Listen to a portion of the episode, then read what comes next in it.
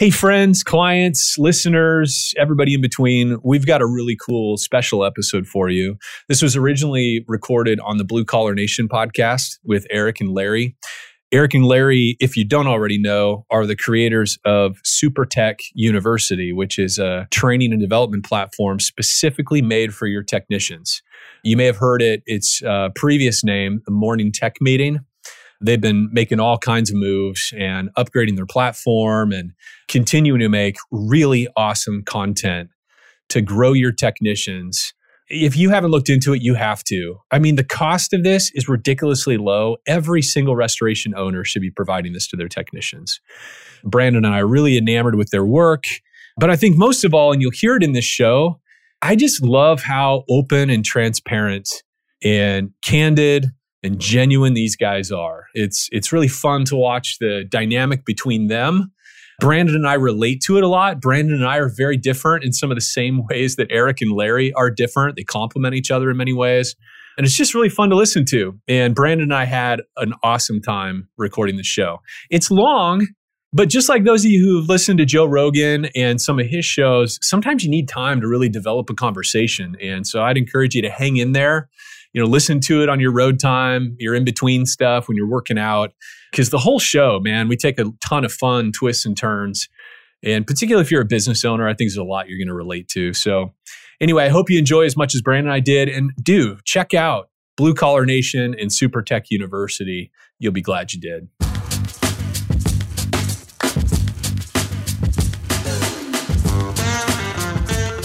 Welcome back to the Head, Heart, and Boots podcast. I'm Chris. And I'm Brandon. Join us as we wrestle with what it takes to transform ourselves and the businesses we lead. I don't know. What'd you think? I don't know. It was kind of serious.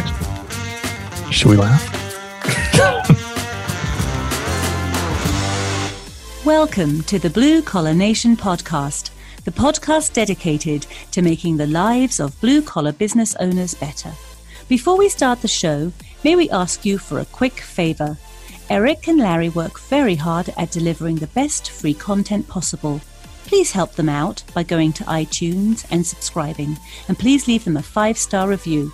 Also, feel free to share the podcast with your friends and peers. Now, on to the show. Well, hello, everybody. This is Larry from the Blue Collar Nation podcast. And I'm here with my discerning business partner, the tech whisperer, Mr. Eric Sprague. I might have used that word before. How are you, Eric? Uh, you're right. I am discerning. Yes, you are discerning. It says not about not about business partners, but about insight, challenging personality. It you missed. Right I just tooled on you, and you completely missed it. No, I blew it off. I just let you run. I, I totally yep. let him gas out. Yep. Yeah yeah. that was about it. So, you know, how are you today, Eric? Well, I was good until you didn't respond to that. you want to go ahead? We'll give you letting you cut, try it again. Okay. No, no, no. Move on. We got better guests than you and I. cool. Well, this podcast is sponsored by Super Tech University. I am. You need a university for your technicians so that they conduct themselves better on site. Your problems don't come from their technical abilities because you train them real good in technical abilities. Do you train him in soft skills? I don't think so. Generally speaking, I'm going to go out on an edge and say you don't. And you need to. And that's what we do. And the tech whisperer himself trains them in people skills, human skills, soft skills. So go to supertechu.com and check us out. And you will be highly impressed that a technician for your, a coach for your technicians will go a long way. And back to the podcast. So we have an amazing group of gentlemen here today, including us, but two guys that are discerning in their own right. We have Chris Nordyke of the Floodlight Consulting Group and his business partner, Brandon Reese of the Floodlight Consulting Group. And they're also hosts of Head, Heart, and Boots podcast, which is a really cool podcast. You got to check that out too. So, hello, gentlemen. How are you today? Boys, we're excited to be here. We're Big time. excited to be here. Yeah, are it's too. always fun. I was looking at my calendar for the week and I was like, yes, Thursday afternoon is going to be fun. That's what I was thinking. Exactly. Although we did get some pretty sweet cannon fodder uh, before we even hit the record button, so hopefully, you We know, hopefully we didn't blow our We, steam. before yeah, we, we, we, I don't think there's going to be any shortage of cannon fodder. We all set, and hopefully it'll be a little unsolicited like it was already. So Hey, I like it. yeah. Yeah. Right Talking on. about So- me? Yeah, absolutely. Keep you on your toes. So you got the floor, Mr. Sprague. Make it happen. All right. Well, we got Chris and Brandon here. They are friends. We've been on your podcast, which uh, we appreciated that. We had a great conversation. It's been too long coming. We're so busy. You guys are so busy. I'm glad that you guys are here today. Thank you for coming on. Yeah, Yeah, man, we were you. looking forward to this for sure. Yeah. And uh, we we've had several conversations on some Zoom calls, and I think uh, the four of us, in many ways, are kind of kindred spirits. So uh, I wanted to talk about um, some things that entrepreneurs just struggle with, you know. And I know that's kind of what you guys talk about a lot. I want to give you some kudos that you guys did a podcast recently about kind of your own health and fitness transformations. And I Mhm. wanted to kind of drag some of that into our conversation because I, I can only speak for me. I can't speak for Larry, but it, that really resonated with me because I've been through that whole process. And look, I've like gotten it right and then screwed it up, and then I got to do it again and um, multiple Mm. times. And we'll, we'll talk probably a little bit about that. But it. um, yeah, just really appreciate the content. So I thought what we'd talk about is is managing the self, right? Like when you Mhm. go start a business, it's all about the self. yeah, you're not thinking when you're dreaming it up like uh, you know, HR and your employees and like that's not generally what most people do at the beginning phase. They're saying like I don't want to work for somebody else. I want to chart my own course. I think I can do this better. And it's like a lot of I, I, I, I. yeah. And Yeah. then that's great in the startup phase. But then as you start to scale that business, that I starts to rear its ugly head.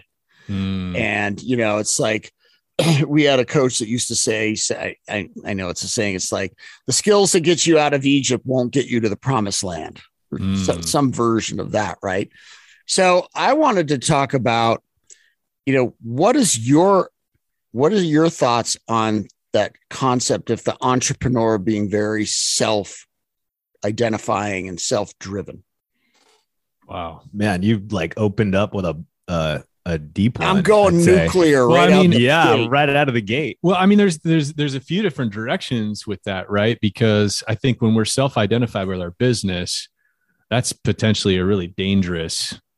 It's a dangerous place to be, right? Because every 100%. set every setback feels like a uh, a statement about us or a judgment about our value, um, and, and so forth. But then, but then there's also this element of um, uh, I think self discipline too. So there's like, there's the being too identified with our business so that every single setback, every single criticism and so forth is a criticism of us personally. But then there's also that self management component too of discipline and uh, self awareness as our team grows, which is kind of two different conversations. Well, let, but I us don't know. start, Chris. Then you, you made a great point. Let's go through those like kind of one by one and in, in the order that they kind of happen. So the first thing is self motivated and Mm, self disciplined, right? Those are the the things Yeah. that we have to do to get a company off the ground. So Yeah. what's the good and bad and ugly with that? Well, you know what's funny is that we were just kind of talking about it before the show lit up. We were just talking about how much road time you guys are putting in. And Yeah. and to be totally transparent with you, like I'm watching your guys' work ethic and I'm going, man, these two guys are no joke. Like they are grinding right now to get that brand exposure and give people an opportunity to see what's available, right, for the toolkit.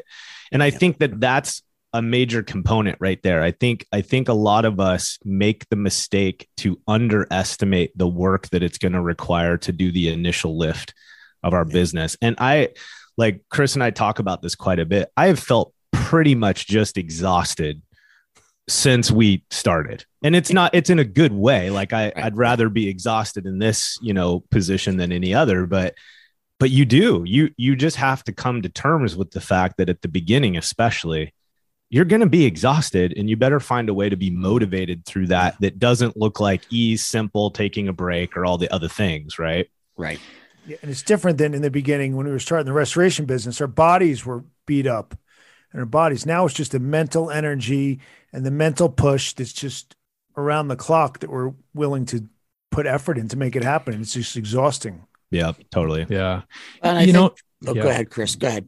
I'll- Well, I, I was just going to say, I think another experience I've had that this makes me think of is, like you say, when you start to scale, like just that hustle and charisma can get you a long way in in this business, right? In the service business, it's like doing the right thing, you know, having having sort of a, a heart for the customer, caring about your reputation, like that stuff can get you pretty far. But then as you start to scale, you start to have bigger headcounts at your company. Uh, there, one of the one of the areas of self management that I noticed is how easy it is to slip into a place where our expectations of others remain very high in terms of the standards and performance we're expecting from our team, but behind the scenes, our own self discipline and the standards we're holding ourselves to is just completely falling apart to, to one degree or another. And Right. You I- know what I- it is, dude? It's like we hold him to a standard that we can't keep ourselves. yeah, And then we rationalize away like why we can't get things done. yes. That's human nature. yeah it's human nature but what it is uh, to me it's a it's a slip in integrity right it's and and i'm i'm embarrassed like there's a part of me that's a little bit embarrassed to bring this up because i i just see it as a big failure on on my part is when there's that incongruence right between what i'm asking them and how i'm really functioning as a leader behind the scenes it's not a, a direct comparison like i'm asking them to do x number of sales calls and i'm not doing that but it's just it's little things like um, I'm holding them to a very high standard of performance. And I show, I roll into our sales meeting, team sales meeting five minutes late. Or I didn't, I didn't set an agenda for that meeting. I'm just kind of winging it, you know, when I show up. And I have all kinds of excuses in my uh, in my head why my hair's on fire and and why it's okay for me to show up to that meeting without a set agenda and just kind of winging it. But what am I really communicating to my team? Like it's a it's a really big yeah it's a really big problem. And Well, it's a huge disconnect in professionalism. You're asking Yes. them to be so professional, and yet what you just described is lacking professionalism. Right. yeah, and I'm teaching them that there are some excuses that it's okay to make. Like, well, I was just running from this to this, and I'm really busy, and I've got all these important things I'm doing, but it it sends the wrong message obviously to our people because they see through it they're like well wait i'm busy too and you've charged me with a lot of responsibilities and expectations and i'm not allowed to show up to the meeting late without my reports Yeah. right Larry, would you like to weigh in on this? Oh yeah, this was uh this was me in many ways. and the self identity with the business. I mean, everything in the business was me. You're going No. ahead. We're gonna Yeah. get to that. But um, yeah, you know, this- I'll give you an example. So I was putting systems in place, guys, right? And because we had grown to the point where, you know, it can't be word of mouth. We need systems for everything. yeah We have, you know, 25, 30 guys. There has to be systems. So I'm working my ass off, right? Getting these systems in place. And look, even even when we were that size, Larry and I was still would take on call nights just to give our guys a break. So Larry would take an on call, go cut some drywall, and then drop the wet bags of drywall right in front of a truck at the back door of the warehouse. Well, guess I who's don't know if that was exactly something similar, but I don't know if it was no, that. no, no, you're full of shit. Yeah. So So what would happen is my guys would come in and be like, Eric, this is, you know, horse shit because Larry's doing, if we did that, we'd be getting killed. You know, the system states right in the rule book that we, this is what we do. And then Larry, Chris, you, the reason I said brought it up is Larry would then rationalize like, yeah, but don't you realize how many, how many sales calls I have to make tomorrow? Don't you realize that I never really stop working? You, you know, like it's the, it's that owner privilege that we enact yes that Yeah. can really hurt culture.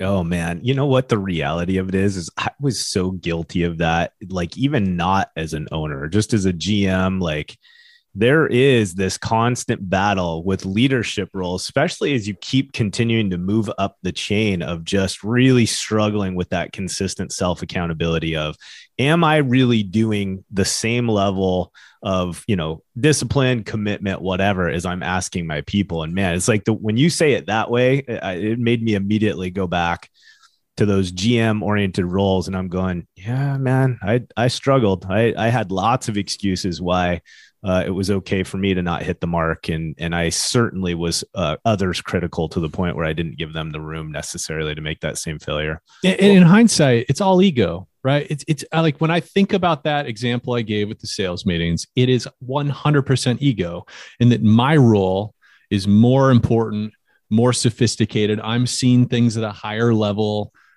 bullshit bullshit bullshit right it's like I, I i have no shortage of bullshit to justify my behavior right it's all ego yeah. my my position entitles me to make these judgment calls on the fly as to what's important and what's not mm-hmm. yeah. you know for me you, right? you're, you're you're you're using executive privilege yes, yes. You, know? yeah yeah. Yeah. And look, Larry and I used to do that all the time, right? We, you know, because, you know, when guys would do stuff, we'd be like, guys, look, we never stop working. You get yeah. to go home. We're still thinking about it, meeting about it, all that. And they didn't give a crap. Yeah. yeah They're like, that's right. it's your business. That's the role you picked.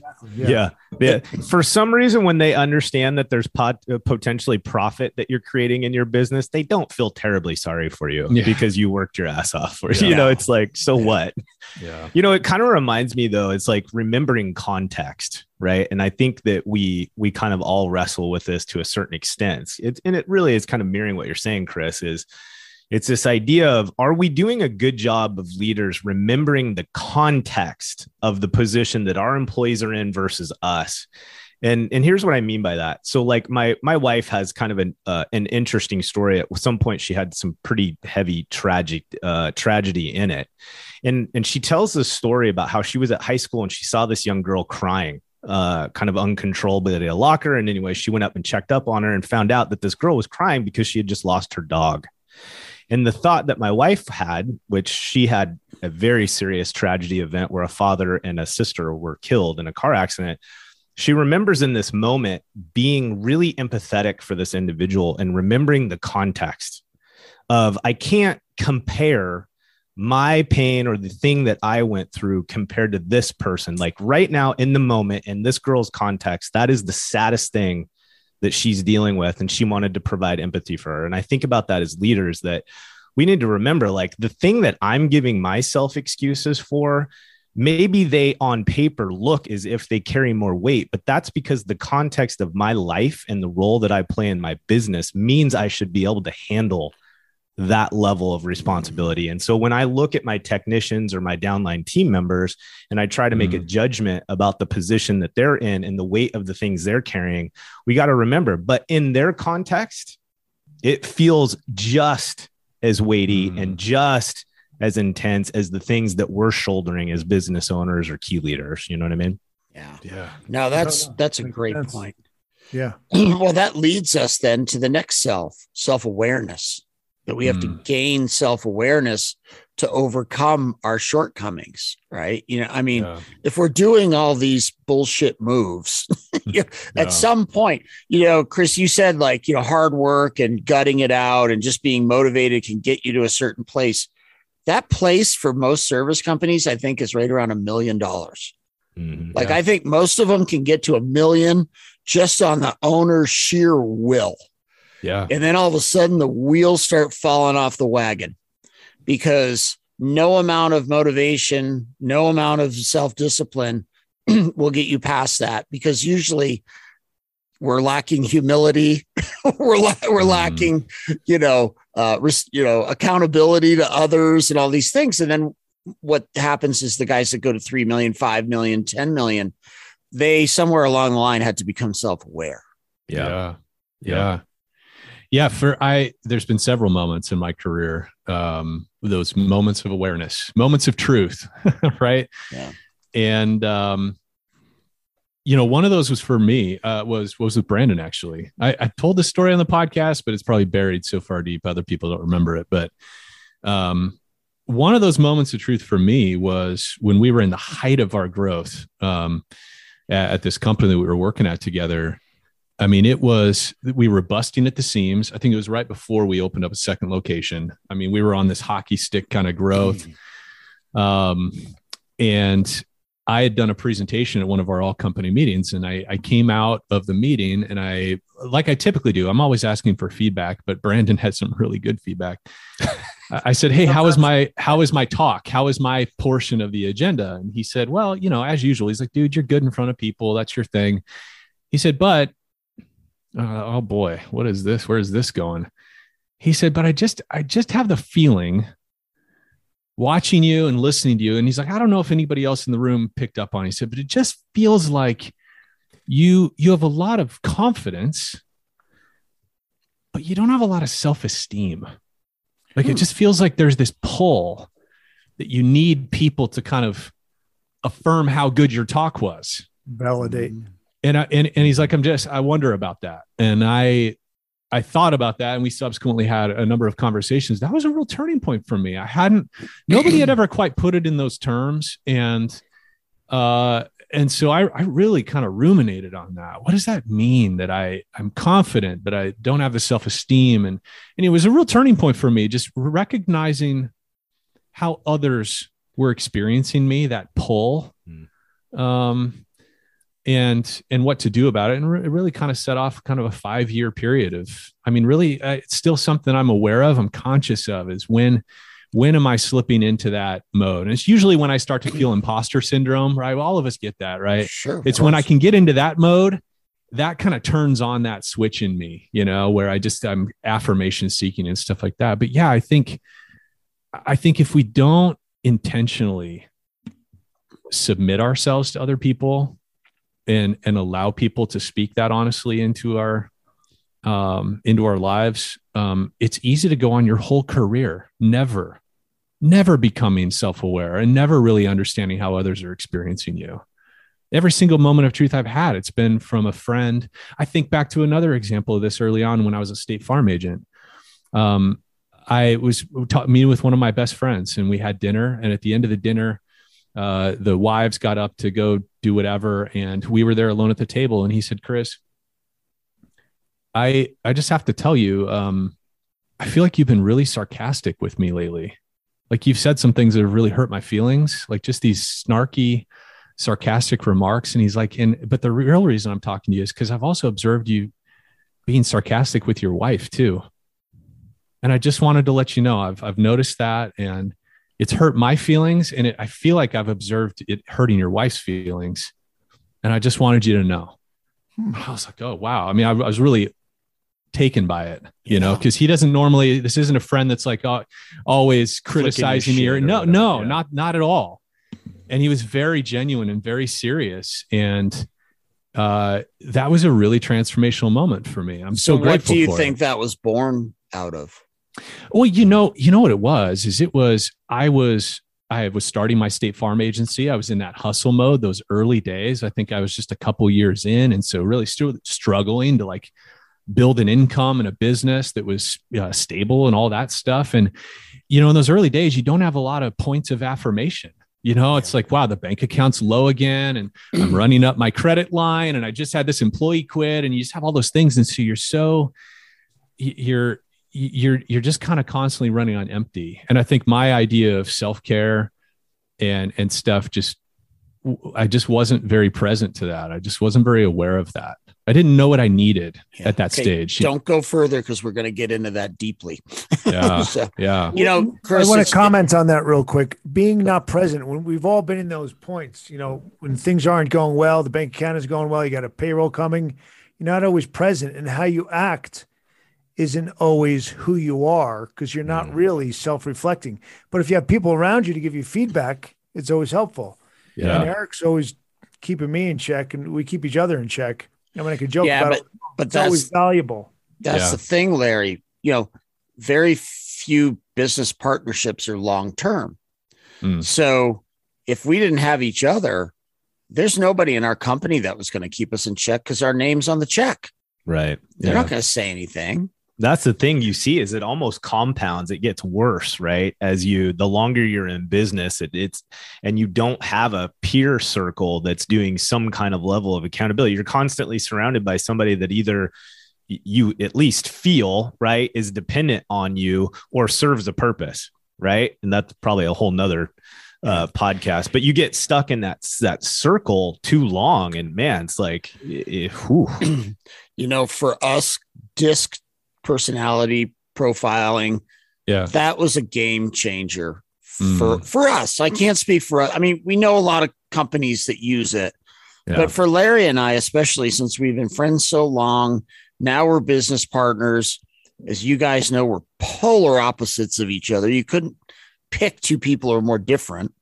And Like good and evil. I'm all good. You're the good guy. Clearly. he always Clearly, get- Larry. he always gets to be the good guy. It's so bullshit. So anyway, um, you know, DISC helped us manage our own self-awareness because we weren't self-aware at all. Mm. We our our front door of our shop was like a turnstile. They'd Mhm. come in, they'd go out. Like we couldn't keep people because we were being idiots. Like we were, you know, just like you said, not aware, not present in the moment, not worrying about anybody's needs but our own. Mm. Fighting- we were sarcastic. That'd be easier. Yeah. We were very sarcastic. And um, and then not only that, but then Larry and I had our own issues. We're fighting because we're not seeing our company or the world through the same eyes. Yeah. So to have a tool, and I'm only talking about DISC as a tool, Yeah. Yeah. having some tool, whatever it is, to start gaining self awareness can then fix a lot of those problems. Yeah. And You it's know not comfortable.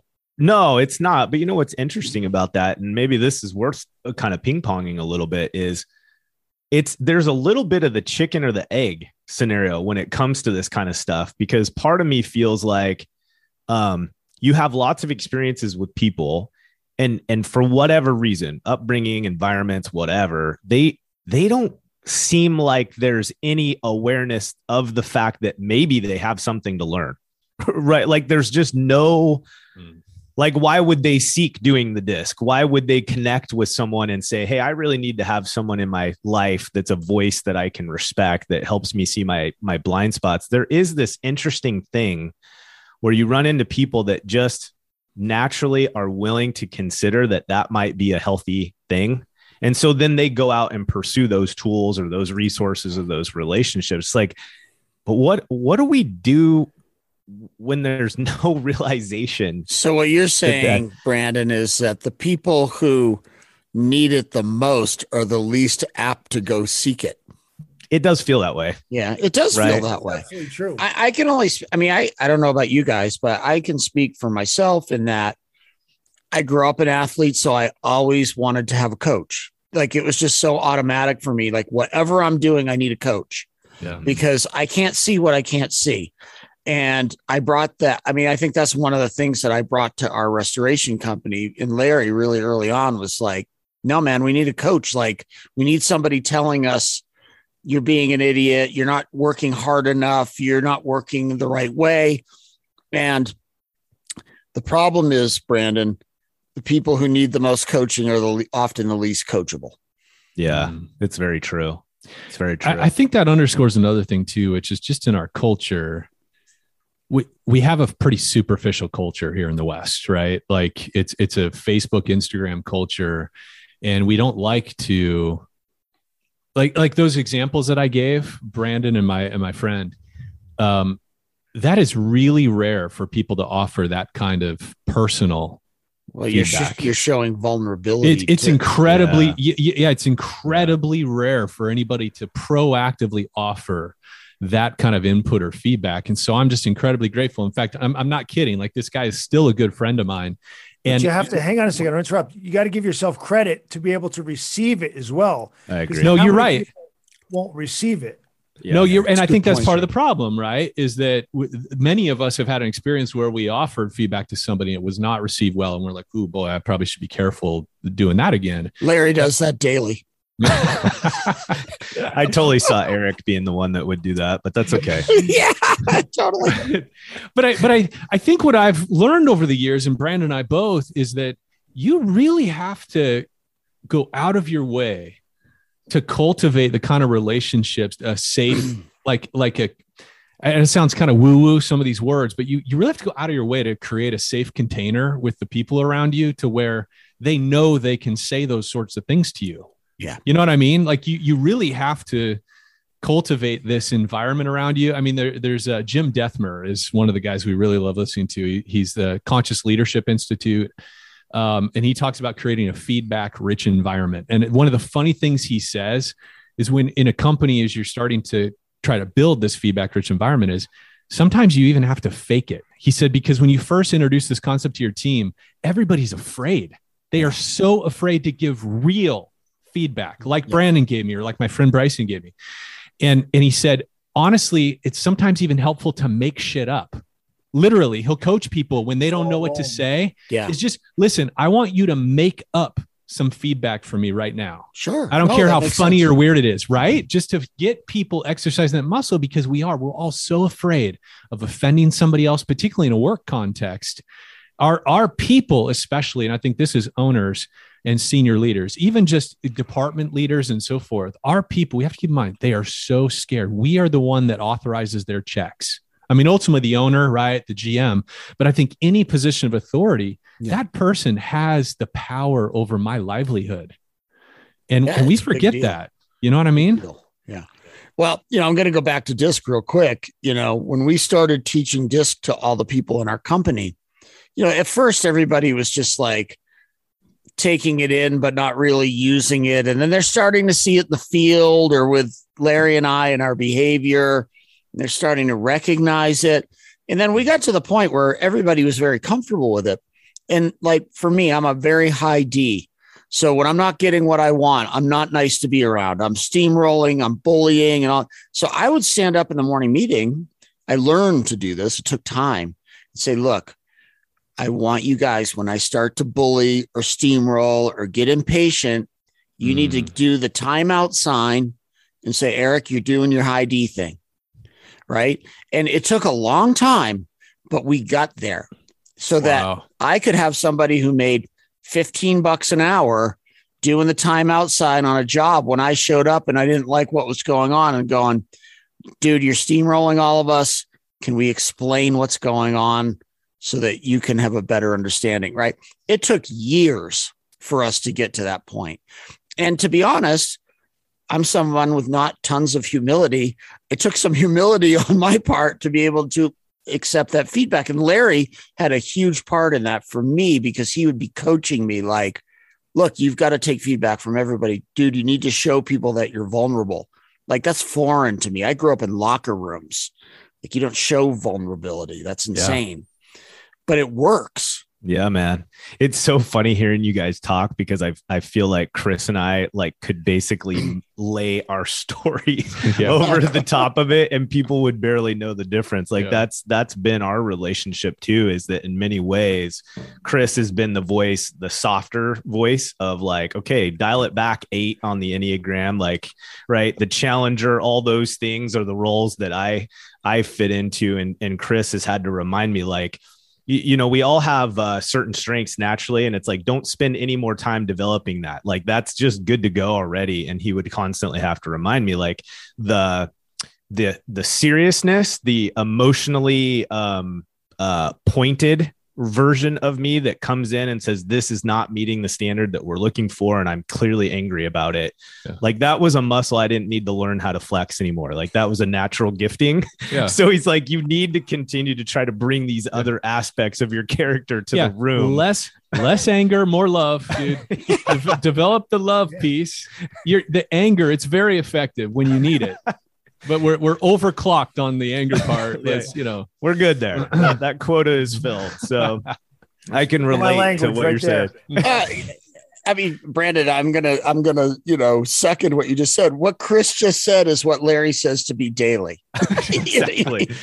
yep. Exactly. Like, dude, what's all the anger? And it's like, I don't know. I guess that's my default motivator. right. you Yeah. know, like, It's, it's true. I mean, and you know what? It actually taught me at the same time is not to be afraid of anger Yeah. because I because I generally am the conflict avoider. I'm the relationship maintainer to a fault. Mm. Yeah. Right. And so, like Brandon, observing Brandon and the conversations we've had has helped me develop my assertiveness, right? And and my ability to go to that anger feels like the wrong word when we say it out loud because we we tend to associate that with like hurting other people. But there is a point of anger that's very productive. Like when we need to rally the team, it's an urgent moment. There's Yeah. whatever. Th- there's a place for that in a business, but it's we we all tend to overuse it, right? Well, I was going to say that what what it creates is fear. yes, often. exactly. and we can't live in fear all the time. right. No. But sometimes there needs to be some edginess, and that then it comes in handy. Yes. Yeah. You know, like guys, we got to get this effing job done today. Like you Yeah. know, like, and I'm not taking no for an answer, and I don't care if we're there till two in the morning. Nobody's going home. Like there's some anger in that. You Oh, yeah. Oh, know? Oh, yeah. and and sometimes that's what we need to hear but the next day i need to be able to turn around and say i love you man you killed it yesterday you Right. rallied like there there has to be that balance and look Yeah. it took it took me a really long time to learn how to do that it's still it's that is a that will be a lifelong struggle for me Yeah. Well, and I, I, you know, kind of going back to where this started, I think that's the reality for most of us as leaders is that we need to realize that our continued development is going to be a lifelong thing. It's like we we we talk a little bit, maybe this will come up later. It's like gym time, like getting in and doing our workout. I hate it all the way to the point where the first song turns on and I do my first rep. I hate it.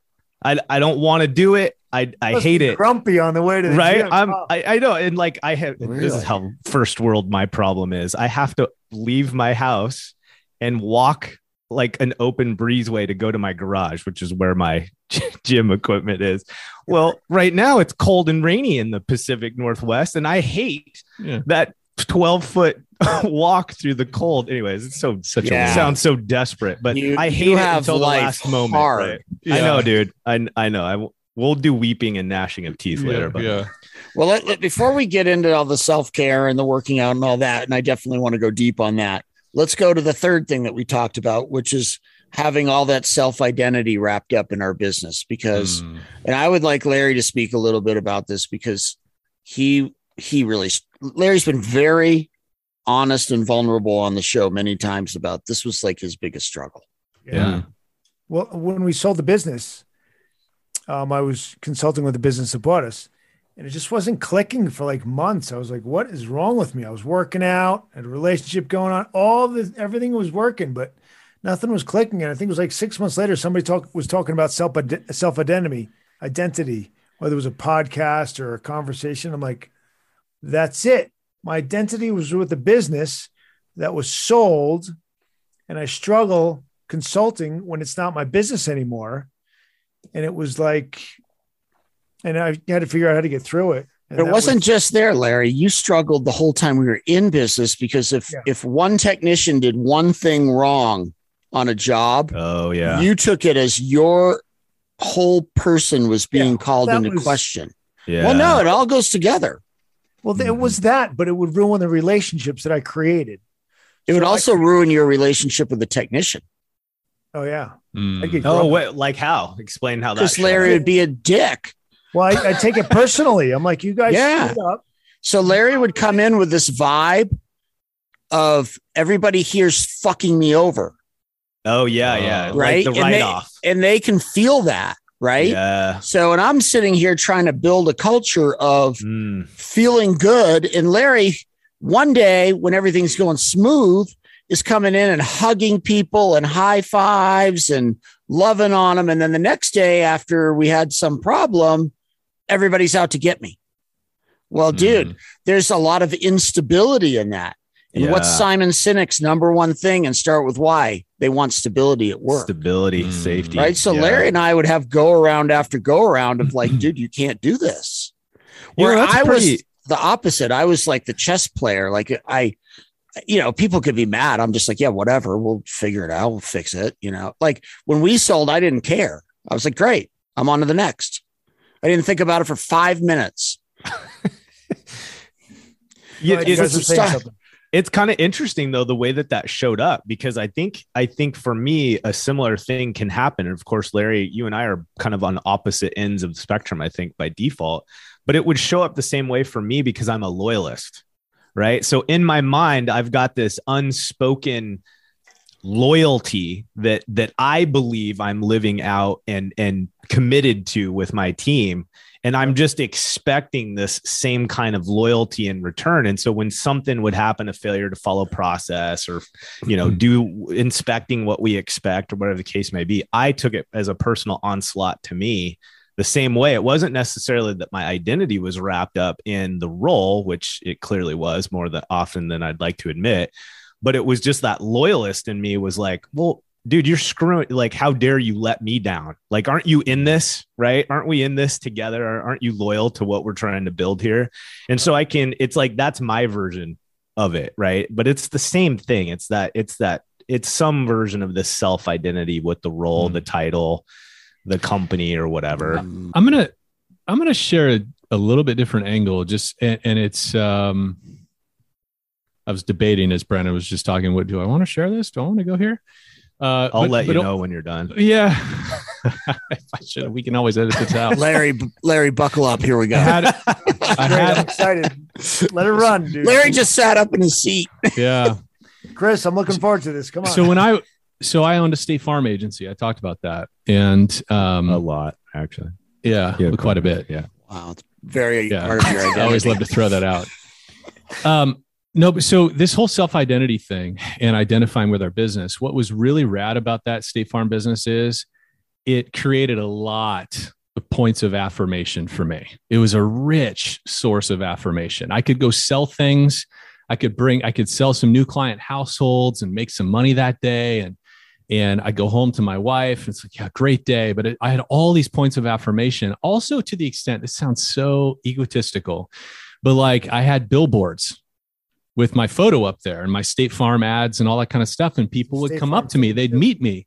I'd meet people in the group. Oh, hey, you're that State Farm guy. And, and, and it sounds ridiculous, but there was all these points of affirmation. I could spend my money on community events and be that guy who does cool community events.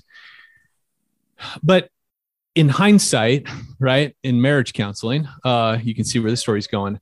Um, from, huh? it, it, in, late, later on, as as we got counseling and stuff, what what I ended up realizing is those points of affirmation were were impartial in the sense that I knew that all people knew of me was what I allowed them to know of me right?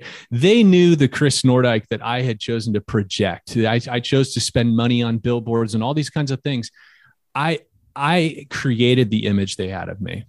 And so I'd I'd go home from work every day feeling 70% great about myself. And I'd get home to my wife and my kids, my young kids at the time, and and of course my wife is just struggling to keep the wheels on with young kids in the house and all the things. And she's a part-time operating room nurse so she had a job and kids and all the things. And i came to her with this question of am i as awesome as everybody says i am? Because i had a lot of people telling me i was awesome. I was a sales leader within the brand. I was a pretty successful agent the community things the marketing the billboards all this stuff. But i still had this question inside me of tell me i'm as awesome as everybody's got me cracked up to be. And you know let's face it my my wife at times was not impressed. Right? That's fair and yeah. and it yeah. it that's really hard. destabilized me right? And there was a lot of negative you know behaviors that came from that right? If if i come home from work and my wife's not you know she doesn't greet me at the door with a kiss right?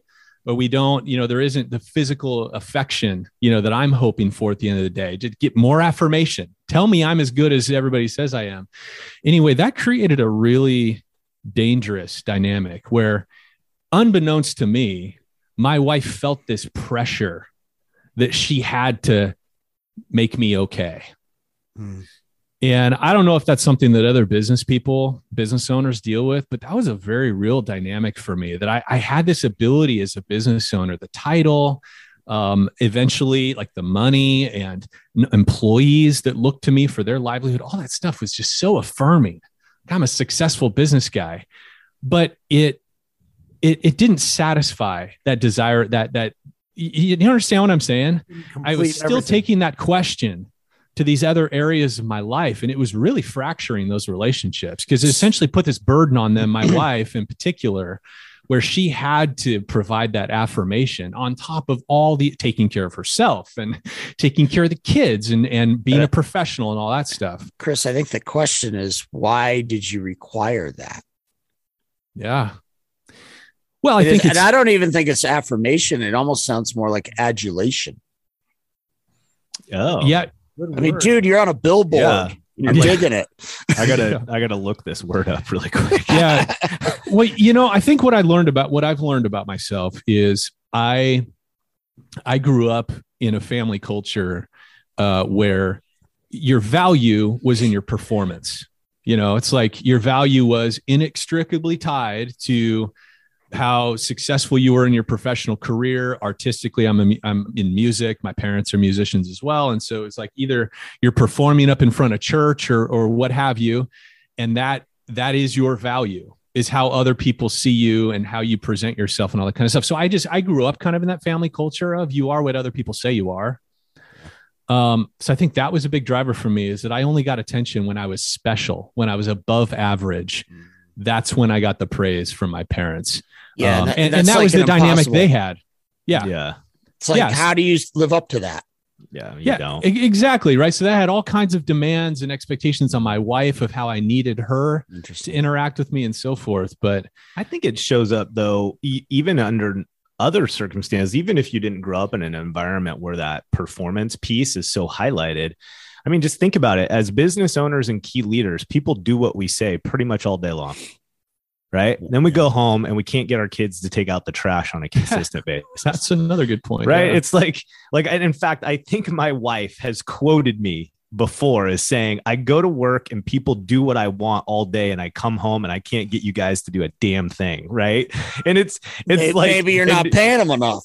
yeah and she's Oh, held on to that you know of course paycheck. Yeah. But it's like i think it's just part of that environment piece. Like you just get used to these surroundings where your word has a lot of weight or it or it carries with it this this influence that a lot of times we get home. And it's just a big fat reality check because our kids and our wives our spouses see us all of it they they see the dirty the dirty laundry all the way out and and it's we're not nearly as impressive of, as we'd like to be uh often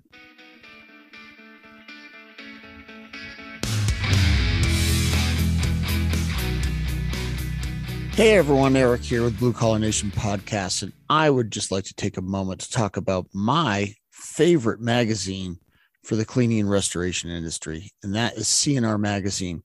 I've been a longtime reader of C&R Magazine, and now my good friend Michelle Blevins has purchased that magazine and is growing it at an amazing rate. So, if you're in the cleaning and restoration industry, you will be excited to hear that not only can you get C&R magazine digitally, but you can also get it for free in print form, actual paper where you get to sit on your couch and read it, which, if you're my age, that's appealing.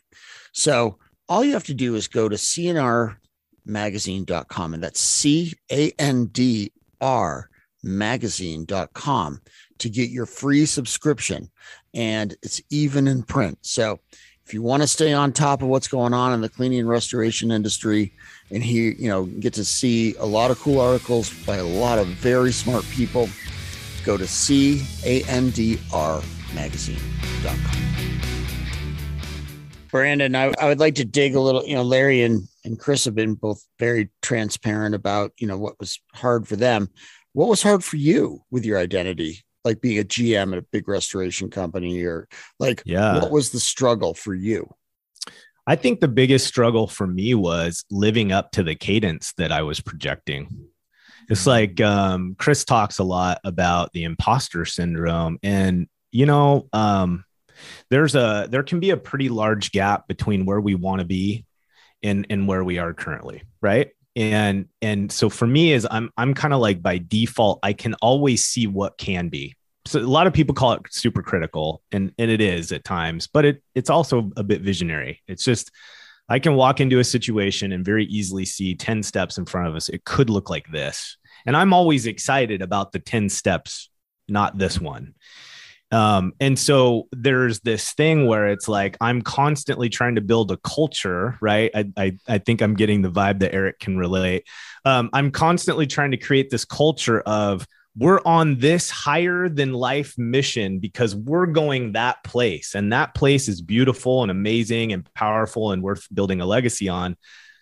But then when the hype's off, and I'm not in front of the classroom telling people how we're going to get there and how amazing it is, then all of a sudden there's this personal reality check of, yeah, fucking right, dude.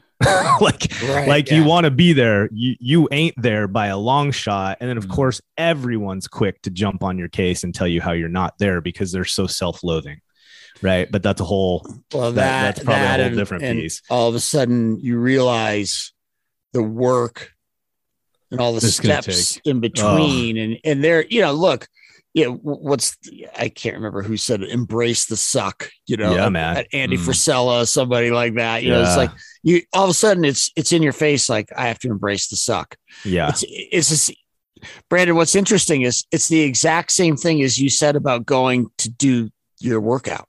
Yes. Mhm. You have to That's like right. work yourself up. Like it's like, yeah, I'm gonna work out. I'm gonna get fit. Fuck, I gotta drive 15. I gotta walk 15 feet. Are you kidding me? It's cold out there. Right, you know? And and I can relate to that. Yeah. Uh, Yeah, it's funny. I I I won't I won't go into it. I think more so. f- I just can't. But um, there was a bit of a breakup of a marriage in my story. Uh, one of my professional stories, and it was crushing for me to um have felt like in that moment that I had not reached that pinnacle that ultimately I had failed to get the company to the level that I was wanting to build that I saw in front of us. And and there was no ability for me to circle back around and complete the journey, right? For a multitude of reasons. And that was very devastating for me for a prolonged period of time. It took me a while to lick my wounds and come out of that space because I felt misunderstood. I felt like I, I uh, like I will always I won't have a chance to correct that or fix it or bring it to fruition or do whatever it is that I was trying to do. And that was pretty devastating. So I don't I, I'm not sure how that completely fits in, but I think there is some version of my you know, my personal value was tied up in whether or not I was going to hit that goal more so than the adventure itself. And I think that that can be really dangerous, right? It's like I I felt like I wasn't enjoying the journey. It was all about getting from A to Z. And if I don't reach Z, I'm a failure. mm, And I think so that's a, a thing for me. I think I wrestle with that all the time. I wrestle with that right now with Floodlight and some of the things that we're doing. Like I I I want it to be all the things, right? But I got to remember that the journey is is half the freaking battle. I mean, hanging out with you two, not to be cheese, is like those are two relationships. If I wasn't grinding and doing what we were trying to do for our business, I may have never met two guys like you. And and you guys are worth knowing. Like Mhm. that's part of the joy of the adventure. I need to get better at um because of that identity Mm. issue though i just struggle with it it's all about the results and it's the results like it's the landing spot right Mm. Ditto. Yeah Dude, I mean, Brandon, what you just said, that's me. Every single thing you just said is what I would have answered if somebody had asked me. Larry's laughing. So many really good comebacks for you. Brandon.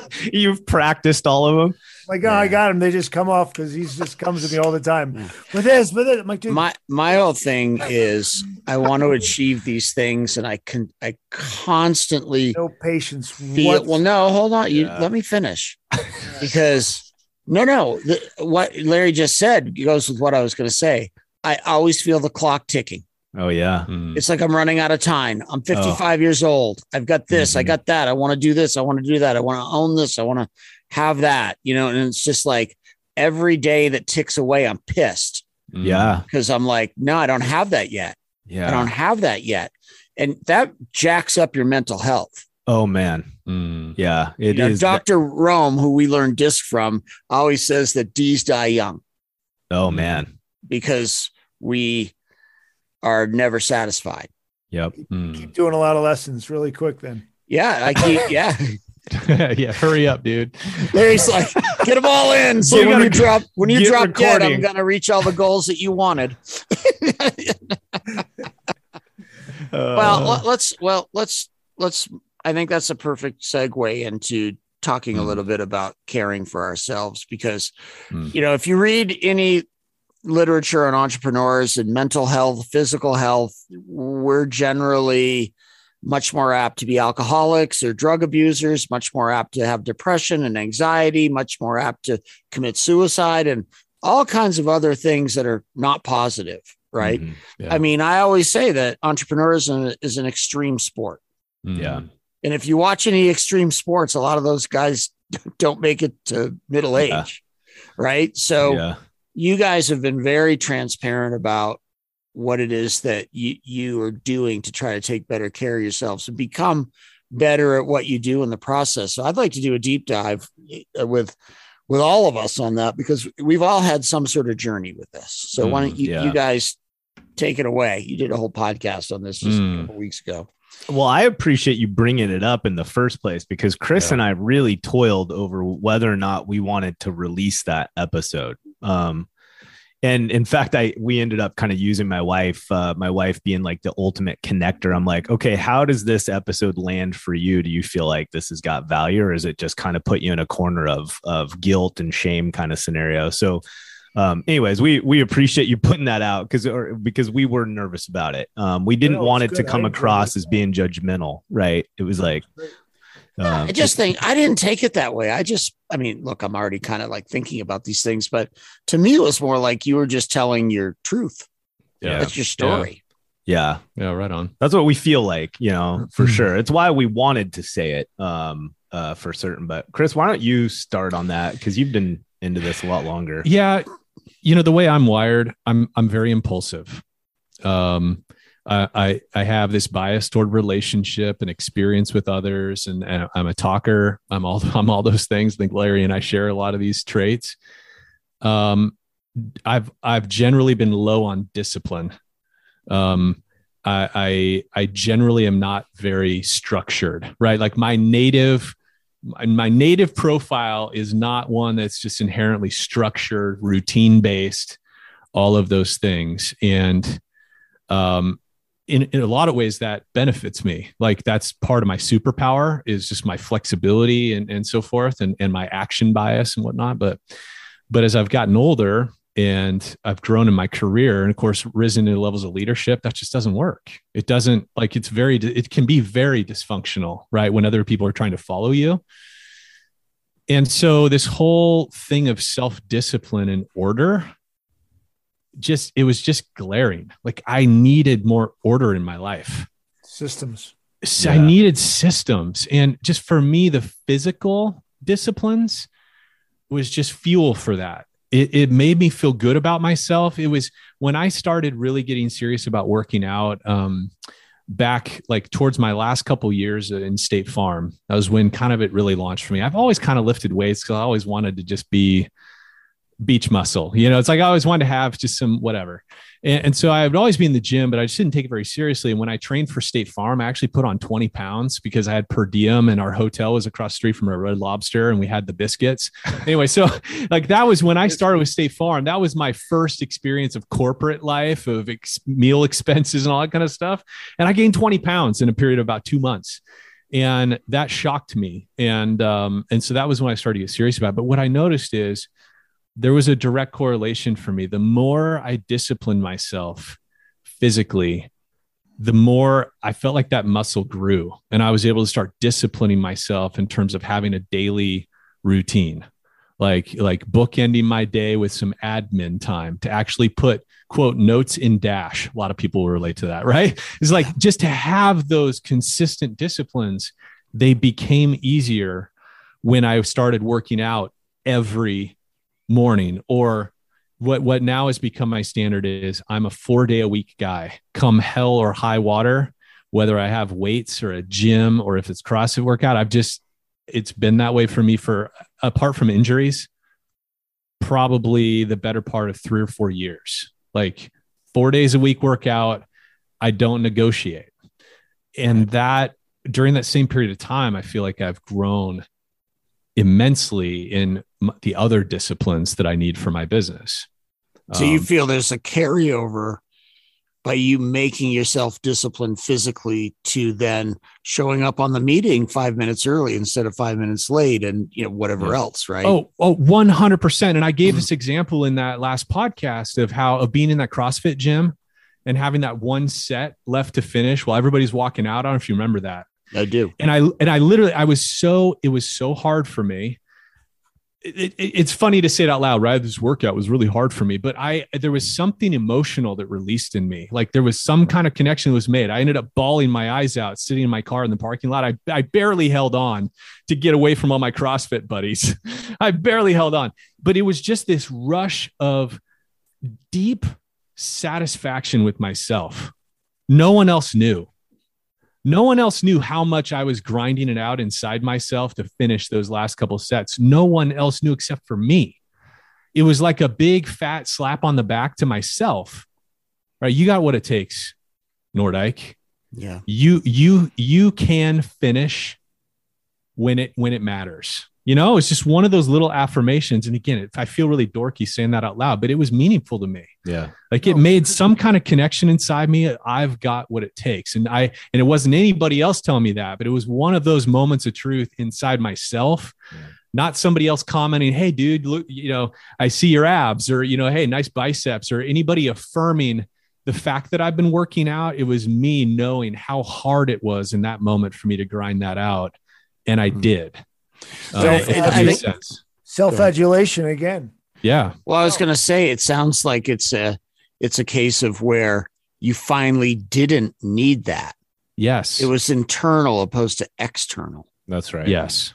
Yeah. And I think it was great that you put this out because many of us have been through something like that and we don't realize it. And you were telling that story and I listened to it. I was driving somewhere. And I'm like, that is so cool. I can remember different times. I'm really happy with myself but nobody else has any idea. Yeah. It just also goes to show you the value of it, right, Larry? It's like, w- look how powerful that self belief is mm. versus the the affirmation that we're trying to get from our environment right whether it be relationships or you know rewards or whatever the case may be there's so much power an internal affirmation that comes from following through on something or pushing beyond that point that you thought you were going to quit or you know whatever the case may be. When i was in the military we used to we, there was this thing like you saw you talked about embracing the suck. Like there was something so powerful about a 30 mile ruck march as an e5 or whatever when i would go cruising up next to somebody and i knew for certain they were sucking way worse than i was. Yeah. like i almost got a second wind. Like it was just like like i would get that power of like yes i can do this i'm i'm more powerful than i than i think and that i think that carries over into these kinds of environments too and that's one of the things i've gotten from working out is that it just makes me believe that I'll do the next thing I say I'm to do. Like if I can commit to getting up and even though it sucks and walking my 12 feet and whining about it, uh, there's just this reality that I I have more confidence that the next time I'm faced with a decision and I say in my mind I'm going to do that.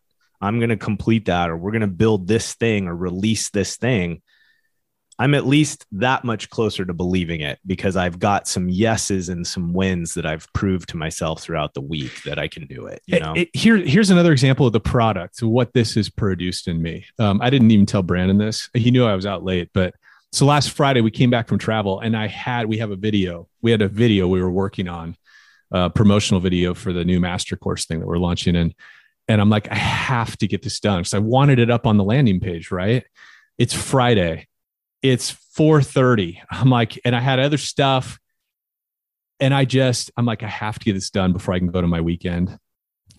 I did 105 takes of this stupid three minute video. I didn't go home that night until like 9:05 oh, p.m. Dude. on a stinking Friday night after a, probably a 60 hour travel week, you know. But but it didn't it didn't matter. And there's no I don't say that there's no glory in that. But but I couldn't have done that 10 years ago. Mm. I couldn't have done that. I wouldn't have, but there was, there was, there was this supply inside me from those moments, like on the floor of that CrossFit gym, where it's like, I can do this. I'm going to get it on the next one. It just so happened I had to tell myself that like 99 times, no joke. But that stick to itiveness and that trust in myself that I can get this done tonight yeah. was formed a lot of it in those moments in the gym. Yeah. As weird as that sounds, you know what I mean? Yeah. Yeah. See, you guys, I think the th- all three of you are kind of on the same page with with that, and uh, I, I gained something different. For me, it's different. So riding bicycles is my thing. Yeah. And riding bicycles on road bikes is a very painful experience if done well. and uh, so I would go out on these group rides, uh, you know, three nights a week when, you know, the whole time we had Shamrock for the most part. And, you know, for me, it was more about, I mean, anybody's ever seen me, I'm built like an NFL linebacker, not like a bicycle rider, right? You know, I'm not, I don't have a typical rider build, but I love to ride. And I would go out and I'm super competitive by nature. And it was like the time every day because the business didn't give me that competitive instant gratification that I was getting all the time right? Mm. And I really needed that. And if I didn't have that, I'd be angry all the time. So bike riding with groups with other people where I could go kick people's asses made me happy. So therefore, I would walk into work the next day and be a much nicer person. Mm. So, you know, and the other that was that. And then for me, it was suffering like that. I could mm. suffer more than you. Yeah. Because at my site, you know, we would get on these like certain roads and Larry kind of knows, and they, it, people would take off. It was, it's a two mile race on, you know, I would literally turn myself inside and out to the point where I'm like probably going to vomit, but I'm beating people that should be beating me. Yeah. Right. So then when I would get in the parking lot, I would smugly look at them as they rolled in 30 seconds later, being like, you should beat me every time, but I'm more mentally strong and more willing to suffer than you are. And then oh, I could take that to work and say, like you said, Chris, I can go do 105 takes if it t- if that's what it means. Yeah, I've I'm training myself to do things I are uncomfortable. Yeah, I, I Larry's I, um, laughing at me, but that's dude, I totally God respect. That's, that's what I got out of it. Thank God he went biking and he got that aggressive. got it out of his system. Yeah, but I mean, look, it, what what happens if I don't go biking? Mm. I know it's miserable. Yeah. I implode. Yeah. I do. I can totally appreciate that. I think that that's part of the one of the things I've realized is how mentally weak I actually am. Like I, it sounds crazy, and of course, in context with other people in my sphere, you know, I I can definitely yeah, I don't take them on that, every day. Way. Well, man, it's just like I look at a lot of people that I really admire and respect, and I just look at what they've been able to go through, right? And I think we did an episode uh, uh, quite a long time ago about Elon Musk, and love him, hate him, whatever. It's kind of not the point, but but there's a reality that when you listen to some of these men and women's stories in terms of what they were processing and toiling with, and the weight that they were carrying when they were winning in their adventure it makes me sometimes just look at myself and go, dude, like, like uh, we've got a long way to go before the bar is set that high that I feel like I'm mentally prepared to go through that kind of suffering to create the win or the goal, you know, that I'm trying to to go after. And so, so it's like, like you saying that, uh, that in terms of your ability to look at somebody and say, I I can suffer longer than you and I can handle it mentally better than you, that is something. I mean, that is the shit that separates. But but uh, I was you know the leader. The whole point of that was I was going out riding in these groups purposely to try to grow that, just like Chris was trying yeah. to grow the discipline. You're trying to grow the discipline. Yeah. You know, of like, no, I'm am gonna walk the 15 feet to my garage, even if I'm like dead tired, because this is what I do.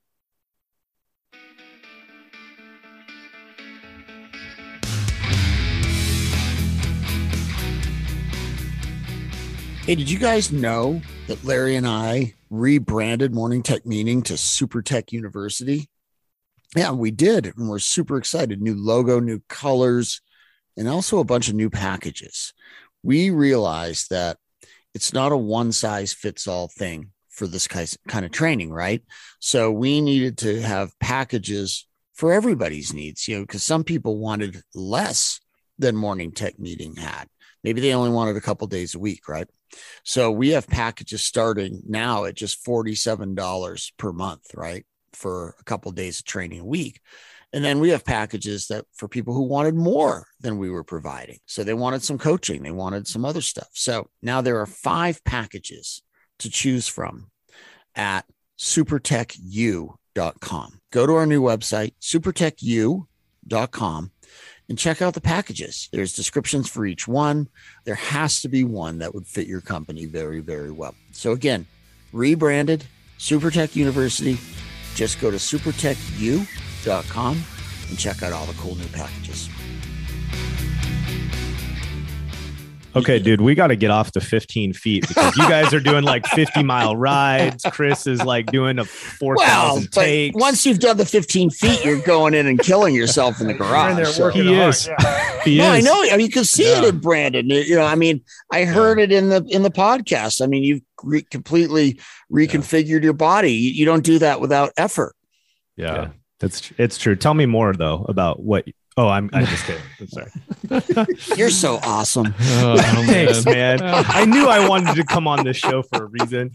He looked up the word adulation on his phone. and that That, was- that's right. I got to look that up. Get it, get it somewhere. Well, Larry, let's let's finish with you on this, and then we'll move to our kind of final points. I mean, like Larry's Larry's always consistently worked out. Like I I like when we go startup phase, I just turn into a fat shit. I just put all my energy into that. I just blow up like a balloon, and then all of a sudden it's like crisis mode, and then I go all the other way, and I'm all in on training, right? And I need to learn how to not do that, and I'm in the process of doing that now. But Larry's much more like not as extreme as me with these things, but he's consistent. yeah. Mm-hmm. Yeah. Yeah, but it's it's a mental workout. It's not always a physical workout. It's more for your mind. And I think you guys alluded this on your podcast that you know you could work out. The body part is secondary to the mind because when you get when I get done with the workout, I can take on anything. You know, Yeah. if I'm having a bad day or a tough week or Mm. everything went down to shit and all of a sudden I do my workouts in there, I'm good afterwards. So it's like just plugging myself in for a while and I'm good. Yeah. I totally relate to that. Yeah, I think it's so true. I, I think that's probably the toughest thing for people that work out consistently and they've found something like that that works. Or, or you know, for others, it may not just be working out. It could be some other form of of of commitment to something like that. But that's the part that's hard to explain to people. It's you know, and and that's that thing that once you do it and you experience it, that's the thing that makes you keep coming back. It, it's it's like I, I make my 15 foot walk because I know how I'm going to feel when it's over. And when it's over, I have done something that a small percentage of people have done that day. And I already feel like I can kick ass. Right. Yeah, and, and Yeah. just to add on to that, it's not always when it's over. It's like when you start it, like 10 or 15 minutes into it, bam, you're like, you're good. I'm like, I'm good. I could stop and I'd be good. But you finish up your workout to make yourself feel even better Yeah. and whatever they call them. What are they? Uh, from Oh, the endorphins and endorphins. Yeah. dopamine and all that stuff.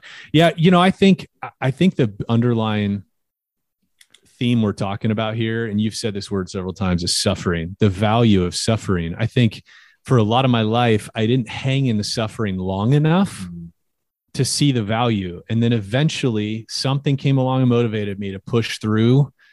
And then you start to reap the rewards of it, and it's its own motivation. Brandon was talking about this. Like when you start seeing the results of your suffering in the mirror, you're like, ooh, Yeah, all like of a sudden it's so worth it. Yeah. oh, right. it's so worth it. and You don't want to lose it, you Yeah. know? Those, it's those biscuits that you're affecting everything. the cheesy biscuit. That's right. It's those red lobster biscuits I worked off. No, but it's so true. The value of suffering, and I, I that spilled over in so many other areas of my life, my marriage, everything else, and just in terms of, like you say, if I don't get that workout in, there is something going on about not going through the suffering that morning that affects how I interact with the rest of my world the rest of the day. But when I can, when I suffer myself, the first part of the day, everything else is lighter, easier, right? All of that stuff. I think too. I'm sorry, Brandon. That's okay. I- think too, like I saw this as a young person in junior high and high school. I, you know, I played football and in the summer we'd have three a days, you know, it was just the worst thing ever, right? You're just suffering three times a day. And, you know, I remember even being 15 years old and seeing guys that would just, they were just caving under the pressure of the suffering, right? Mm. And I always remember thinking to myself, like, I, I'm not the most talented guy on this field, but you know what? I can make my mark by being willing, gladly suffering, Yeah. yeah. right? And all of a sudden, I'm separating myself from people that should be separating themselves from me. Yeah. And I've just taken that mentality forward forever because what 20%, it's the 80 20 rule, right? You get Yeah. 10 mm-hmm. people, two people are willing to do what you guys do every day with your CrossFit, right? Yeah. The other eight are eating Twinkies and ding dongs, and Yeah. you're going to beat them at everything Mm. eventually. Yeah. Yeah. So uh, let's hang here for a minute. I know you've got uh, an agenda, but I wanted to just Yeah, tackle no, something with you guys. Not I want to get your it up. opinion on this. So I think for for us, it's it's easy for uh, in general. I think it's easy for people to look at like some aspect of physical fitness or you know training or something where we're putting ourselves in a position where we need to stretch ourselves or create new levels of discipline and and how positive that is. One of the things that I think we don't talk about very often is what does it look like to mentally put yourself in a position where self reflection is being used in the same way. Here's here's what I mean by that. One of the things that I'm realizing the older I get is that it's very difficult for me to disconnect the ownership and responsibility that I have in different experiences, whether it be failed relationships or you know uh, you know projects or adventures that do go a certain way or don't go a certain way, or a bad interaction with a business partner or a possible prospect or whatever the case may be and how by default it's just very easy for us to either do two things. We're either going to create an excuse why that thing was the other person's fault or we're going to numb it ignore it compartmentalize it and move on.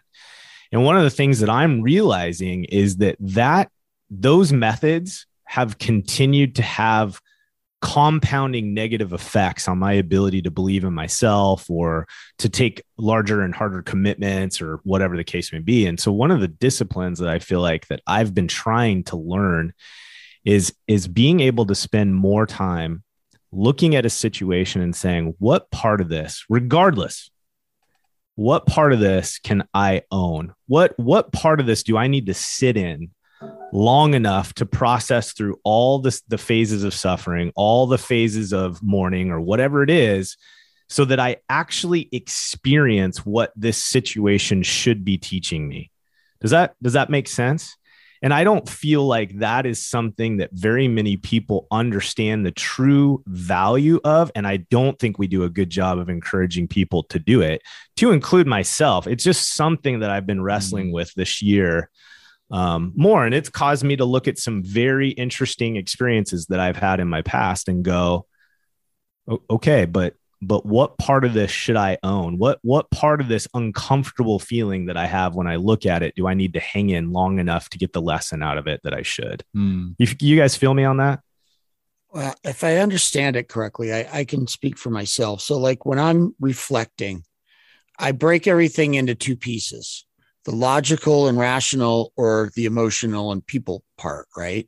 So, what I've recognized in myself is that I'm very strong in the rational and logical part, Mhm. and I'm very, very weak at the people and emotional part.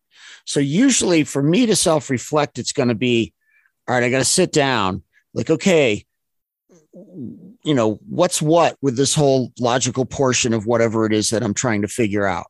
But then I recognize that I, I miss social cues and, and people's feelings and so much. I have to go to like Larry or my wife and say, all right, I, I got this part. I'm pretty sure I'm right here. I have no, I have such a blind spot here. I need help. Right. Yeah. So, like, I can't self reflect on my own because I can't be trusted to do so Mm. for the whole 360 degrees of it. Only Uh, half. interesting.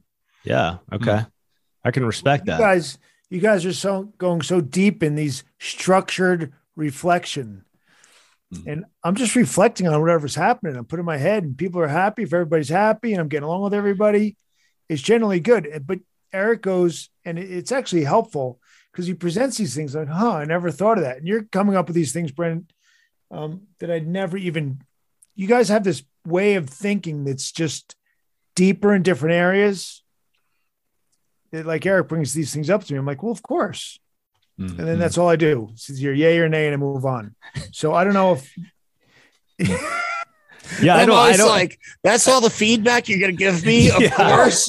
feel like I still feel like I'm suffering alone here, man. Yeah. Thanks a lot. I wish I could help because Eric comes with me those things. I'm like, what are you talking about? I'm like, I, I don't know. I was- Because it's like Brandon said, I'm thinking 10 steps ahead, and you're just like, I don't know what you're talking about. Yeah. Yeah. And I'm and, and I'm agonizing over the nine that we haven't done yet. Yeah. Dude, I oh man, I know. Don't even we just get me- lost half the listeners, but the other half is so engaged. And I, Yeah. I, you know what? I don't agree with that. And I'll tell you why. So, guys, real quick, we did a we did a show on masculinity with our friend Bruce Deloach. And I called, I was getting kind of bored with the podcast a little bit. We, I felt like we had done like 30 episodes in a row that were all the same, you know, and I'm like, we got to do something else. So I called up Bruce and I'm like, let's do masculinity in the trades. And he was like, Wow, nice Hmm. one. well, hold on. And he goes, hmm, you know, like, and I said, all right, I get it. I'm either going to lose every listener that we took two years to build, or maybe it'll go halfway okay. Right. So Huh. we did it.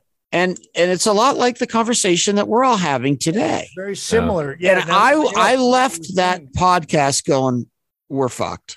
Like that was, that that was that was so hu- you know huggy feely and thoughts and feelings and all that right Yeah. the the highest to this day the highest listened episode we've ever had Oh, I Until love we- yeah. So it shows that- this one.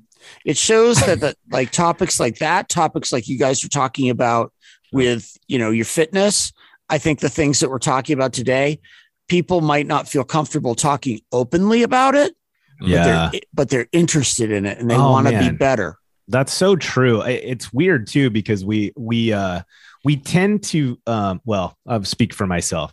Sometimes I really look at our show in general and I feel like, man, we're being too lukewarm. Like like we just we're not quite brassing up the way that we should when we know that people are hungry for these kinds of conversations. So it's like it's good to hear you guys wrestle with that stuff too because I still think we have ground to make. Our our so similar experience. Our highest uh, downloaded episode is the one called "Filling the Hole," and uh, and it was uh, yeah we we were that's larry's intentional favorite we were intentional about the title too. But uh, that to that get lucky. whole one right, it got pretty dark. Right, like that's some legit conversation that we had and. uh and they uh it ended up being the largest one that largest downloads that we've had so Yeah. I didn't even have to write that one down to remember to go look at it. Yeah, I, I I think you know we'd all love to put on this public persona that you know we're too tough to think about these things or concern Mm, oh, ourselves yeah. with these things. I mean, you know, you go to a trade show and everybody's pounding their chests like you know He Man, but yeah, down deep we're all people yeah and we all have problems and we all want help working through them. yeah Mhm. It's so funny like uh the the people that i think that i look at and and kind of categorize in this like wisdom category are always the people that are just professionally transparent And so it's not like they're not telling you because they need the guilt or they you know the weeping or whatever the things are but they're just so matter of fact like this is and you know it and i know it and i'm not apologetic about it Yeah. right? Not aggressive, not negative. It's just this Yeah. Like, you know, you're hurting. I'm hurting. I know this weekend I might have a tough spot for a million different reasons. So will you. So let's let's stop acting like when we're in a room full of people that they're not going to be suffering from the same challenges, the same experiences, the same negative self-talk that everybody else is. Mm. Um, but I, I only feel that way when I'm in a room with guys like you, and then I'm really brave, and then and then we leave the room, and then it's Yeah. like, oh, I think you guys are similar to us in the way that Larry and I have decided, and, and it kind of goes against my nature, but we've decided to just try to be as vulnerable and transparent as we can. yeah, Yeah. I mean, yeah, you know, you don't always feel comfortable doing it, but it Yeah. resonates. Easier, easier Yeah. done by others than some. yeah, Yeah. I know. I'll be the first to raise my hand and say that's not hard for me. yeah, Mhm. It's very easy for Larry. It's very natural for him to be very vulnerable. It's easier in general for some of us, but it depends on the topic because there's many topics that you come out and you're able to express yourself, and I'm like, holy shit! Where like now do I have I to got, do that? I got nothing. So you know, Yeah. All right. So let, let let's let's let's just finish this off with So, what is your advice to people that are doing the things that we're doing, that are living these, you know, extreme entrepreneurial lives, and and um, you know what what should be their at least thought process to to keep their ego in check, to keep themselves in check, to take care of themselves and their family members. And I'm not talking financially, I'm talking the other yeah. stuff. Like, mm. what do we all do? How do we make this work? Yeah. Boy, it feels I yeah, I'm having a lot of imposter syndrome here landing this plane. Who am I, right? But I Well, who I, are I, any of us? Yeah, well, yeah. I guess in your experience and your own yeah, wisdom. In, in my experience, you know, I think there's a simple piece. Like the simplest piece is the fitness part, like where we can make a choice and show up. Um, I, I said this in the last podcast. I'm a huge fan of of CrossFit not because I'm some like CrossFit bro. Uh, I don't compete and do all that craziness. Um, but because one, it's an outside, it's a community that exists outside of my business. Mm-hmm. Um, and it has that component of suffering with others um, that I just think is it, it's been so immensely valuable to me. I'm just always going to do it. I hope I'm always able to do it. I don't injure myself or I don't have some reason why I have stopped doing it uh, because the combination of having people outside of my business and my family that I'm seeing on a routine basis and we're suffering together. There's just something really special about that versus when I'd go work out at the local athletic club or something like that. And where you end up spending the 30 year time talking with people that you know and recognizing the community and all that stuff. Right. So I think in terms of fitness, that's the biggest pitch I can make that's been like disproportionately valuable to me is putting myself in that kind of fitness environment. Um, and, and then I think the other thing too for me has just been I have to create the feedback rich environment with the people around me. And it's taken me a long time to figure that out. Like if if I really want to be more self-aware, I have to be the one every time that puts myself out there and offers myself like that vulnerability. Um, and, and what I found is often when I offer that vulnerability, people will reciprocate. That's probably one of the biggest lessons I've learned over the last five or 10 years. It's just if I'm willing to put myself out there, ask for feedback, share this this thing that I'm struggling with or I'm having a hard time with, um, nine times out of 10, people meet me there. Yeah, and, and so I think I think that self-awareness can begin with just a very vulnerable conversation of inviting somebody in to give you feedback on how you're doing in a particular area. Yeah, I think that's solid. I mine's kind of interesting. I I um I think people need to realize that if if we're really kind of living out the maximum potential or if we're if we're really chasing the things that we have deemed truly important to ourselves or truly and challenging for ourselves there's a reality that we're probably going to spend the majority of our existence on our outer limits and what I mean by outer limits is the outer limits of what we currently have in terms of skill set, competency, understanding, knowledge, wisdom. And that's a dangerous place to to it feels like a dangerous place to be, right? Because it doesn't do anything to support confidence. It's it's like it deal it it raises the head of the imposter syndrome it does a lot that doesn't give us a warm and fuzzy and i think eric you said earlier getting comfortable being uncomfortable and so so for me it's like for for myself i have to remind myself this for for young leaders for uh, emerging leaders just reminding people that if you're doing your job well you you should feel as if you're not fit for the role yet mm. and that's mm. okay like it's okay for you to look at the current position that you're in, the title that you hold, the responsibilities that you're uh, being asked to carry. And if there's some element of you that just feels like I'm not currently equipped to do this, that's okay. So now the next part of that then is start diving in one item at a time and create the competency, create the wisdom, create the understanding that's required for the role that you've now been asked to feel, but don't stop at the part where you realize you're not equipped yet. Mm-hmm. Um, I, I think that's uh, probably that piece that I would would share with people, and I have to tell myself that all the time. Yeah, that's yeah. good. Well, and then also to take that one step further, once you get to that place where you actually have that skill, you need to make yourself uncomfortable again. That's right. Mm. And, that's right. And, and, keep doing that forever. Yep. Forever. Yeah. That's it. Larry? You guys are so into making yourselves uncomfortable. I you know, you kind of got to enjoy the ride a little bit. Holy smokes. kind It's true though, man. That's why we need you in our lives, is because you do have to have some freaking fun along the way too. I'm with Chris. I mean, let's work out during the day. Let's, you know, work out together and sweat and enjoy the ride. And, and then you guys could make up these great ideas and we'll put things in place to make it happen. And it's all good. And that's rewarding. Hey, there's the roadmap, man. Yeah, just so you guys know, you know all that stuff I talked about with entrepreneurs being depressed and all that. Larry doesn't have any of that. Oh, okay. he's, he's not a tortured soul in any way, shape, or form. No, but I will work out, work past the next guy and outwork. That's true. Larry will Oh, yeah. outwork you. Yeah, yeah. You you guys know how to grind. The the grind and hustle is real when it when it comes to you two for certain. Well, it's nice to see, you know, when you see the the feedback and the uh, accomplishments, it's like, oh, cool. Heck yeah. Don't figure this out. All right. Yep. Well, all right. Let, let's uh let's go into something just a quick quick part to to finish off because I know you we're all kind of like minded. I want to ask a couple quick questions, which would be my suggestion would be make sure you're doing your homework, make sure you're reading books, make sure you're listening to podcasts, always trying to Mm. get better, right? So what books are you guys reading right now? Or in the Oh, last six months, or you know, you know, like what are Yeah. what are books that you think could benefit other people? Yeah. Yeah. I've, I've got a couple. I know you always Just do. Go start- ahead. No, start You with want to go? Okay, Yeah. so one I'm I'm just kind of getting into is called uh, "Influence Is Your Superpower" by Zoe Chance.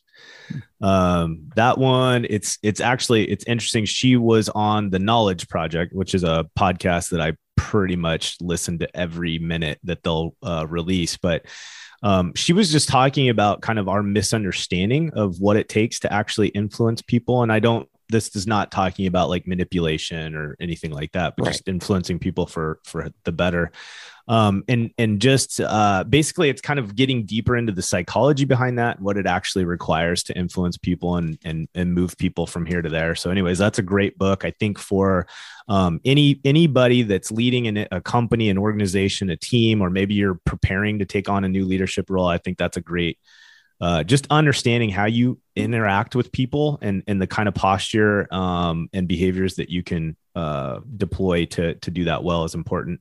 And then um, we actually uh, had uh, Dan Pink on our show not long ago, and so I'm I'm trying to finish up the Power of Regret uh, by him, and that's a really rad book. And then the last one that I just finished was the Everyday Hero Manifesto uh, by Robin Sharma.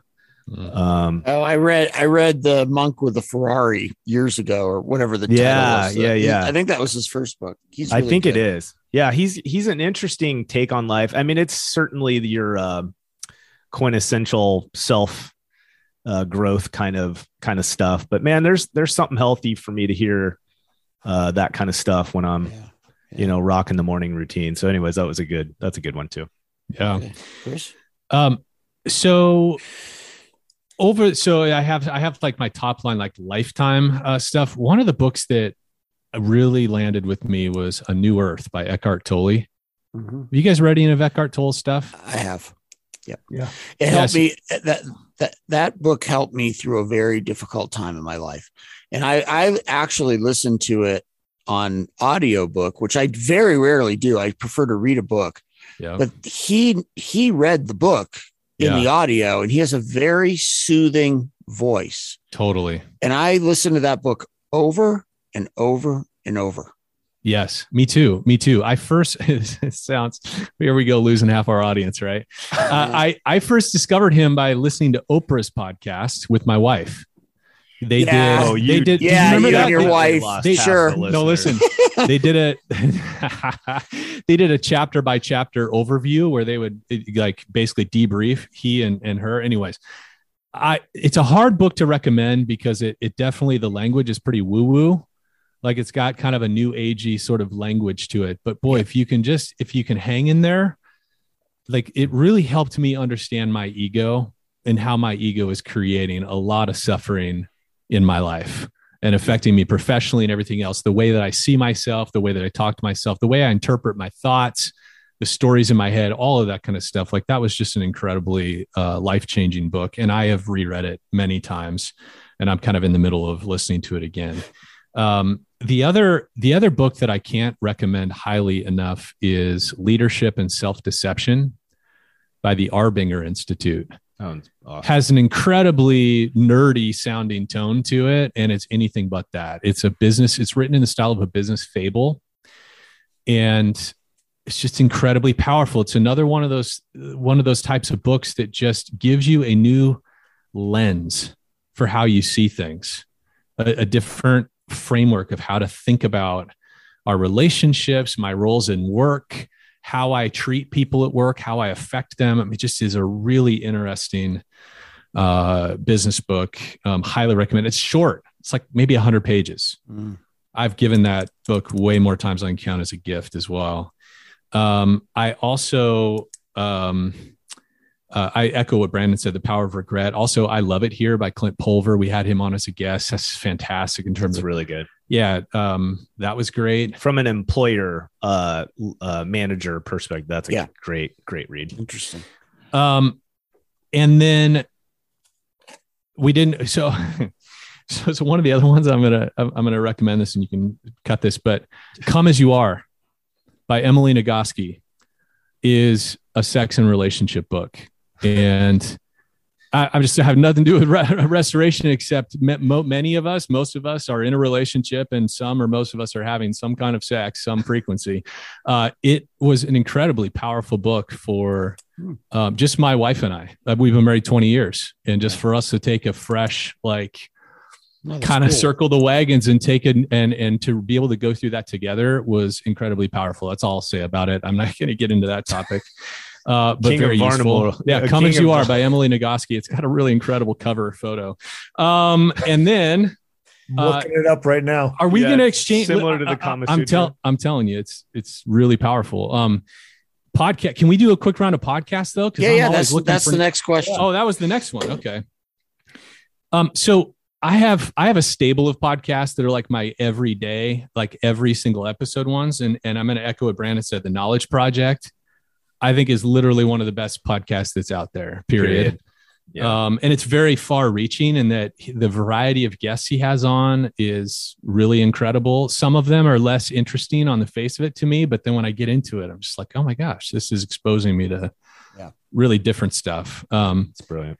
and then uh, one of the other ones that I really love is um, uh, oh shoot, Brandon, jump in with one of yours. I had it. and- Uh, impact theory. Uh, I think is rad. I think a lot of people have probably listened to that one. That's Tim. How do you pronounce his last name? Blue. Uh, Tom Bilyeu. oh, Bill, you, yeah, Tom Bill, yeah, yeah, he's rad, and of course the Tim Ferriss show. So sometimes with Tim Ferriss, I it's a little hit and miss for me. So I, I would say a small percentage of the shows do I really get excited to listen to. Uh, but man, you know what I like about him is how intelligent he is as a host, meaning that when he has a guest on, he is so connected to the subject matter Mm. that the way he can interview people is really interesting because he knows so much Right. uh, about what they're talking about. And crap, I mean, half the time what they're talking about is just total. Yeah, I mean, I've never heard of a lot of the stuff Yeah. before or whatever. Oh, I have a new one. I have a new one. I, you know, I'm I did not go to school and get an MBA. You know, and and and I don't regret that by any stretch. But I'm very curious about business. I just like learning about how businesses make money and like all the things. Mhm. And I discovered this new podcast just kind of uh, like six weeks ago called Business Breakdowns Oh yeah, and it's these two MBA type dudes, but very, very like related, very good communicators. And every single episode, they break down a different business model. Like um, they they did one, I think, on Spotify. How does Spotify make money? Like how what's their ad model? All that kind of stuff. And and uh, not just tech though. Yeah. Like it goes into real estate management companies. I think they did one on Jones Lang LaRoe, JLL, uh, and and just big real estate portfolios, all the different business categories. It is really fast. They spend like an hour, like breaking down, Interesting. and, but in a language that you don't have to have an MBA or a PhD to understand. I, that's been very fascinating. Um, and then uh, another one that I really, I'm a Joe Rogan guy. Yep. I am. I learn a lot. I feel like I, I learn things about business. I mean, because he has business executives, right? He has the Elon Musks and the and and smaller business people. He has restaurant owners, and I just find it so fascinating those long form conversations. He's he's really. I'm kind of like Brandon is with Tim Ferriss on that. Like I'm gonna pick twenty percent of Rogan's. Like you Yeah. know the the ones that like I don't want to hear the comedian or the MMA guy. Uh, no, I, yeah. I, I'm with you. I'm probably Yeah. more in that in that Yeah. crowd too. But Yeah. no, he's a very good interviewer because he has a very high degree of natural curiosity. Oh my gosh. Yeah. Yes. He's kind of the king of it. Oh, Brene Brown's podcast, Dare to Lead, Oh, geez. yeah. fantastic. She's rad in general. Any book by Brene Brown, you should recommend it to anybody willing to pick it up. Yeah. Oh, I do want to say this. Okay. So Brene Brown, uh, she has an audiobook called The Power of Vulnerability. I everybody should listen to it. What it is, what's interesting about it, it's very unique. It actually is a live workshop she did of that title. And she turned it into an audible book. And so it's her actually engaging with the audience and uh, it's i want to say it's probably close to 12 hours. I mean it's a like a full length book length to it. My wife and i listened to that on on a road trip and it was incredible. Um, in fact i would say better than any of the books i've read of hers and they're all good. But that live thing she is just in her element live. Oh god it's really She's a great. beast. yeah. And then my last one lex Fridman. He's a new guy that i get introduced via joe rogan. He's uh he's an mit researcher um young guy, like 30. He's into a ton of stuff. He's like a, a, a nerdy version of Joe Rogan in some ways. Um, friends with Elon Musk. Like he has incredible people on his show. Um, and he's an incredible interviewer. So anyway, that's kind of my hit list. All right. And to finish off from each of you, one piece of advice that you would give any service business owner, what would it be? Oh, wow. One piece of advice for a service business owner. Oh, man. Just remember you're in the people business. Mm. Like at the end of the day, it doesn't matter for profit, nonprofit, doesn't matter what service lines you do. We're, we're all in the people business. We just got to wake up to it. Oh yeah. Yeah, the thing I would say is, and we've been spending a lot of time talking about this with regard to sales, but I think it really is true across every area of our business and our personal lives is developing our curiosity, becoming more curious, um, asking more questions uh, rather than telling um, is just such a huge force multiplier. Just it's so powerful. Um, and so I think that that is probably one of the easiest ways for a business owner or business leader to um, level up Yeah. is by just intentionally cultivating curiosity in their life and in their work relationships, their the scenarios that they they work in. Um, being more curious, man, it it it pays massive dividends. You know. Agreed. Oh, that's awesome, guys. This is a great time. Good, good conversation. We Wonderful. went deep. I think this is definitely the longest podcast we've ever done. and, and no, that's a good thing. No, Look, we were it's flying good. along. This is great. Didn't even realize. So, guys, tell everybody how to find you, what you're doing right now. We want to make sure that you know people can reach out and, and get a hold of you guys for all the cool things you're doing.